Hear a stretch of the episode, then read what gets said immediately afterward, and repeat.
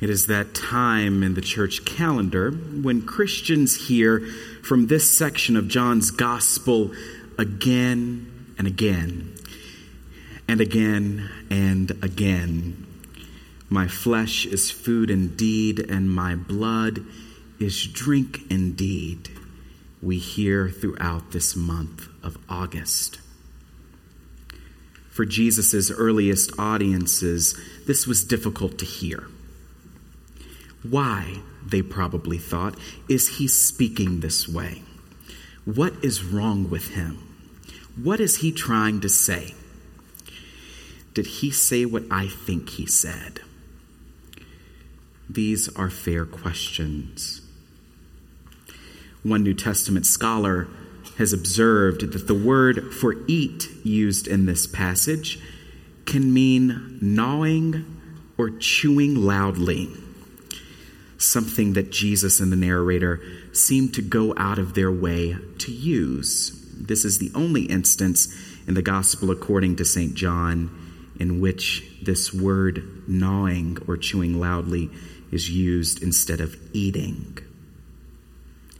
In graphic language, Jesus invites his followers to gnaw on my flesh, a confusing command this invitation to chew with gusto, to leave nothing behind, to take the chicken all the way off the bone, is a telling window into the life God is constantly coaxing us toward in Christ. Every Sunday, we receive the Eucharist either with open palms or on an outstretched tongue. Kneeling or standing or sitting, praying with our bodies in profound ways.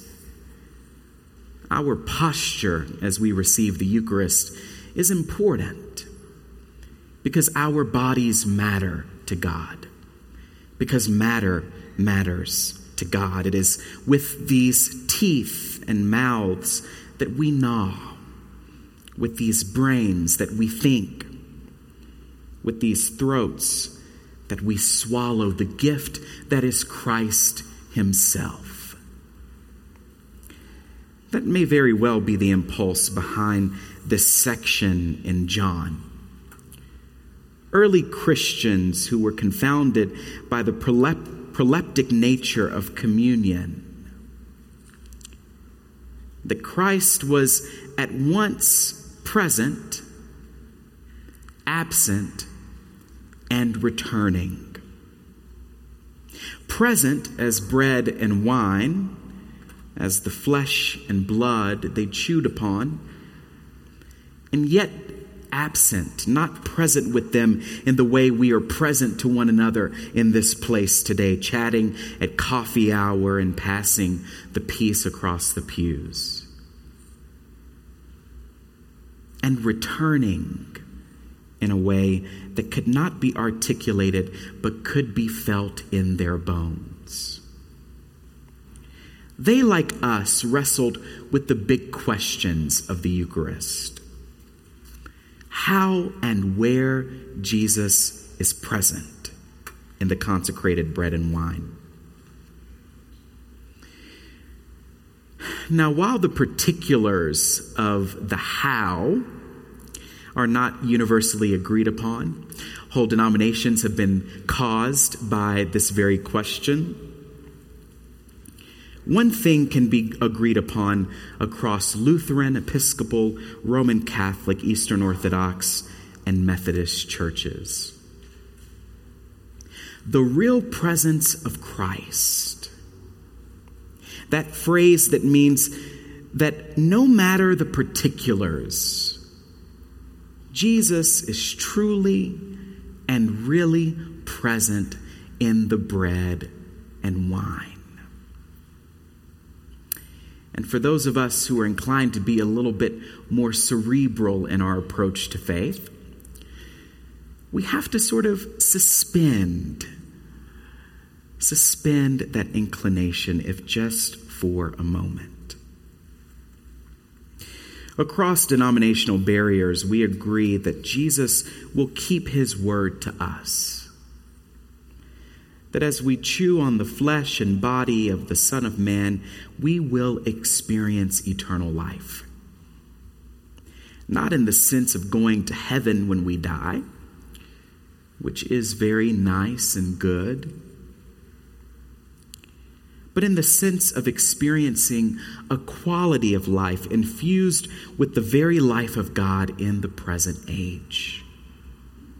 It is this quality of life, life overflowing with life, God overflowing with God, joy overflowing with joy, deep calling to deep, that we are offered in the Eucharist. Every first Sunday of the month at Mount Carmel Missionary Baptist Church, where I grew up, the altar was set with bread and wine, donned with a substantial white cloth. The silver trays from which the deacons served communion created an illusion of a body resting atop the altar prompting me as a child to ask my mom, Is that Jesus under there? I hope children and others who come to this place on any given Sunday leave with that same impression. Is that Jesus under there? The impression that the crucified and risen Christ is hiding in plain view that he is here at this table as guest and as host. That he is here at this table as bread and wine. That Jesus is here at this table as flesh and blood. That he is here in this place, at this table, saying to each of us, Gnaw on my flesh chew on my flesh. I offer everything I am and I have to you. Now, I don't want anyone to leave here under the impression that Jesus' invitation is for polite company.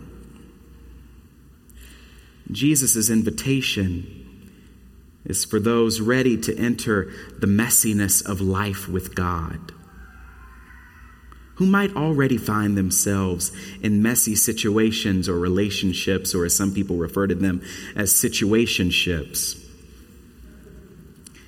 People ready to be surprised by mystery. People who are caught off guard by a God who desires nothing less than the dizzying joy of saying to each of us, My flesh is yours. My blood is yours. Receive me as the gift that I am.